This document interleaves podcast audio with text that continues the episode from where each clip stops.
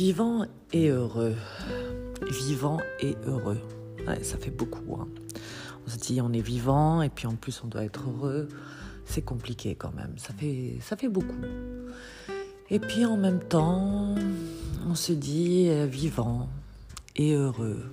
Oui, c'est pas mal d'être vivant et heureux. Parce que d'être vivant et malheureux, c'est pas cool.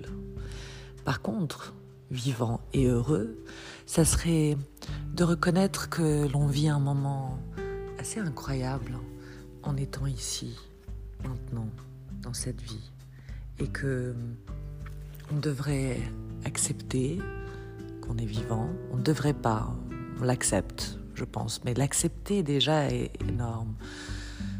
Et ensuite, de se dire que l'idéal, après avoir accepté d'être vivant, c'est d'être heureux, tout simplement.